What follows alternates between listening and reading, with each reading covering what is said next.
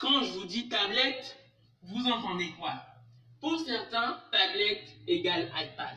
Mais Apple n'est pas le seul qui fait des tablettes, hein, évidemment. Il y a Samsung, donc dans quelques temps, je parlerai des Samsung S7 et S7 Plus. Pas de problème, je serai là, je vous en parlerai. Mais je prends un peu de temps, je crois. Il faut que je me dépêche, je me maille les fesses, je me bouge le popotin, dites-le comme vous voulez. Mais aujourd'hui, on va parler du Huawei MatePad Pro, qui est une tablette connectée, une tablette sortie il y a vraiment très, très longtemps, dont je n'ai pas parlé, et dont je n'avais pas l'utilité d'en parler. Parce que pour moi, c'était un produit un peu, je sais pas, un peu pas vraiment dans ce que je fais. Mais il y a quelqu'un qui m'a persuadé, et ben ça, ça vraiment très rarement. Mais il n'est pas là aujourd'hui. Donc aujourd'hui, je vais vous parler du Huawei MatePad Pro. Mais franchement, c'est un produit, bah, d'après réflexion, je l'ai trouvé plutôt intéressant pour beaucoup de points. Surtout pour un bon rapport qualité-prix dans le milieu de gamme des tablettes. Et bah franchement, j'attends qu'il y ait des tablettes qui coûtent un peu moins cher que les iPads que vous achetez à 600 balles. Et là, je ne parle que de l'iPad R4, je ne parle même pas encore de l'iPad Pro. Bon, aujourd'hui, je vais vous parler d'une tablette qui n'est pas la plus puissante, la plus dynamique, la plus rapide, mais qui fera vraiment tout parfaitement et qui le fera quand même bien. Premièrement, le design, on a très peu de bordures. Franchement, n'allez pas comparer avec d'autres tablettes qui coûtent peut-être le double je n'allais pas le comparer avec l'iPad Pro, s'il vous plaît. C'est indiscutable. Il n'y a pas match, il n'y a pas photo, il va se faire crabouiller.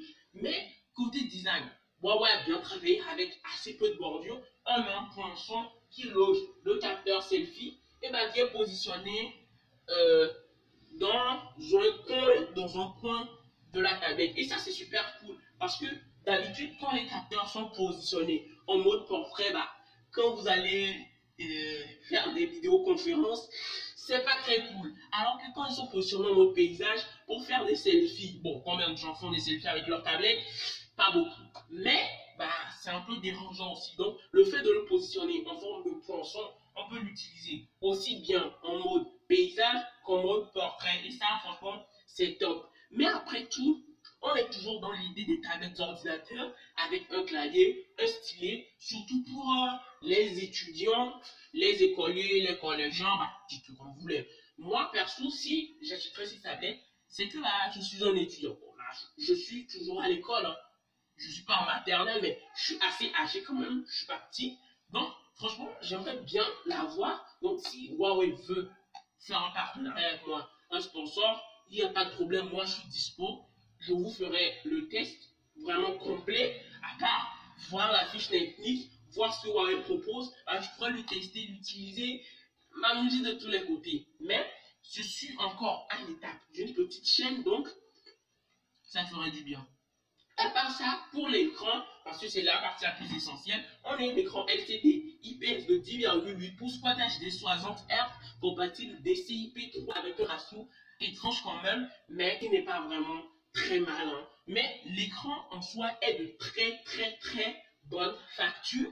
L'écran est de super qualité et bah ça fait vraiment du bien. Moi, je vous le dis direct, si vous comparez cet écran avec l'écran de l'iPad Pro, bah, il n'y a pas photo. L'iPad Pro sera bien plus dynamique, bien meilleur. Mais c'est quand même un écran bah, qui n'est pas dégueulasse du tout, qui fait quand même bien le job. Partie photo aussi, on a un capteur arrière de 13 mégapixels, un capteur selfie de 8 mégapixels tout ça géré par le logiciel et on peut filmer max en 4K 30 fps. Moi, sur une tablette, combien de fois je filme Super rarement, j'utilise une tablette pour prendre quelques photos, surtout quand je suis en voyage. Ça, il faut le rappeler euh, les smartphones en voyage, c'est pas vraiment trop mon truc. Je préfère utiliser les tablettes pour voir les photos, pour comprendre un peu le topo. Mais c'est surtout pour les étudiants. C'est comme les iPads classiques d'Apple. Hein. C'est pour les étudiants, 400, 450 euros pour les étudiants. Pas très gros budget, avec un clavier super convenable. Et bien, c'est vraiment ce que va faire Huawei. Parce que là aussi, ils attaquent la partie bureautique. Lorsqu'on a 5 micros, on a de l'USB-C, on n'a pas de prise jack. C'est un peu décevant, mais ça passe on a des haut-parleurs stéréo. Ça, c'est absolument normal. Une tablette avec des haut-parleurs mono ça se voit clairement, le son est bien, mais est, vraiment pas top. Mais on a aussi du Bluetooth 5 et du RTX 990. ça c'est l'un des processeurs les plus puissants chez Huawei, mais bah, comparé au A14 de l'iPad Air, comparé au Snapdragon 865 plus, non, en fait c'est 865 tout court, des tables S7, bah, ça fait petit joueur.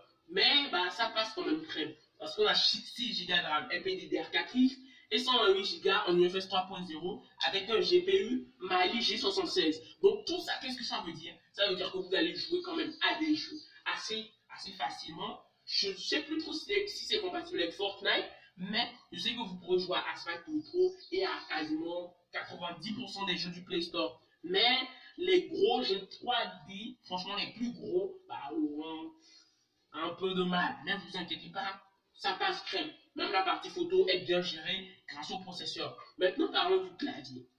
Parce que le clavier, vous pourrez le trouver en AZERTY ou en QWERTY. Ça, c'est normal, hein. Mais bah, on n'a que deux ajustements pour la position. Et on n'a pas de trackpad intégré. Bah, ça fait un peu bizarre. Mais vous, on ne peut pas ajuster selon les angles. Mais je vous rappelle, le clavier coûte environ 100 euros. Donc, c'est absolument normal. Comparé au, ça au Magic Keyboard, bah, ce serait vraiment faire du tort, hein, parce que le Magic Keyboard coûte deux fois, voire trois fois plus. Et bien, bah, ça, c'est un peu, un peu plus cher. Mais donc, un peu, un peu mieux. Là, on est parti de 7 250 millions par heure avec une charge 20 watts, mais la tablette est compatible avec une charge 40 watts. Donc, si vous avez un Huawei P40 que vous avez dû acheter avec un bloc chargeur 40 watts, donc vous pourrez utiliser votre bloc chargeur sur votre tablette et sera un peu plus rapide que le bloc chargeur 20 watts d'office qu'on vous a offert. Pour le poids, c'est une tablette assez légère, elle ne pèse que 492 grammes et ça, une tablette, c'est encore très léger. Hein. Je veux pas dire c'est super lourd, mais bon, ça passe quand même. Mais on n'a pas, on, mais on n'a pas de charge sans fil inversé. Je ne sais même plus si on a la charge sans fil. Mais bon, moi, la charge sans fil sur une tablette, c'est pas ce que je cherche le plus. D'ailleurs, euh, j'utilise plutôt la charge filaire sur tous mes appareils.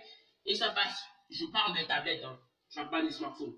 Mais pour la partie bureau, bah, si vous mettez le, le clavier sur la, euh, le truc, on dirait vraiment un ordinateur portable. En plus, on a un mode euh, desk, je crois que c'est comme ça que ça s'appelle. On a un mode, bon, disons, compatible en mode ordinateur. Donc, Huawei veut vraiment aussi attaquer la bureautique. Et ça, je kiffe à bord parce qu'une tablette à 500, euh, vous direz le prix après.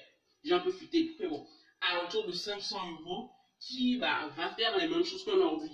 Bah, vous saurez directement qu'il ne pourra pas faire les mêmes choses que les ordi, pas de montage vidéo et tout, mais pour juste taper du texte, faire quelques petits rapports de temps en temps, ça passe crème.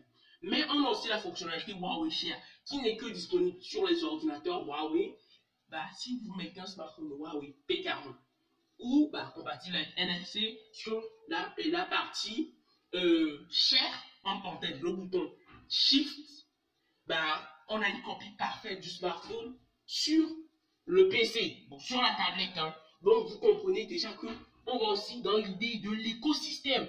Euh, Huawei veut vraiment créer un écosystème et ça le kiffe. Mais on n'a pas de service. On n'a pas de service Google.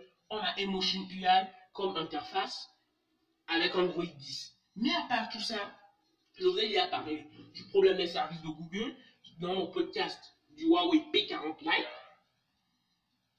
C'est un faux problème. C'est un faux problème parce qu'on peut s'en sortir même sans les services de Google. Mais le stylet, bah, c'est aussi quelque chose à dire parce que pour les dessinateurs, pour ceux qui veulent vraiment noter, pour les journalistes, ça peut passer aussi, hein, ils se rangent sur les bordures supérieures, comme la plupart des tablettes, hein, avec une latence de 20 millisecondes. Donc, ça va être très peu perspective, avec un prix bah, vraiment très abordable aussi. Et la tablette même, bah, elle coûte à l'entour de 500 euros. Je vous l'ai déjà dit. Et déjà 500 euros pour une tablette, c'est déjà un bon budget. C'est déjà assez, assez lourd comme budget. Et bah, c'est tout simplement ouf de trouver des produits avec un si bon rapport qualité-prix. Je vous le dis directement, c'est pas le produit le plus ouf de l'année. Il n'y a pas vraiment de grandes fonctionnalités, mais c'est une tablette, ça passe, ça marche, surtout si vous êtes dans l'écosystème. Huawei, vous avez un P40, P40 Pro, P40 Lite, euh, vous avez les nouveaux Huawei FreeBuds Pro dont vous parlerez très prochainement, les nouveaux, les FreeBuds 3 ou que vous aviez bah, les, les ordi de Huawei. Donc franchement, ça peut passer, ça peut marcher. Et tout simplement, c'est incroyable que Huawei continue toujours dans cette question d'écosystème. Moi, je les soutiens à fond parce qu'il faut qu'il y ait une alternative via Apple et Google. Donc, je vous dis à plus dans le prochain podcast.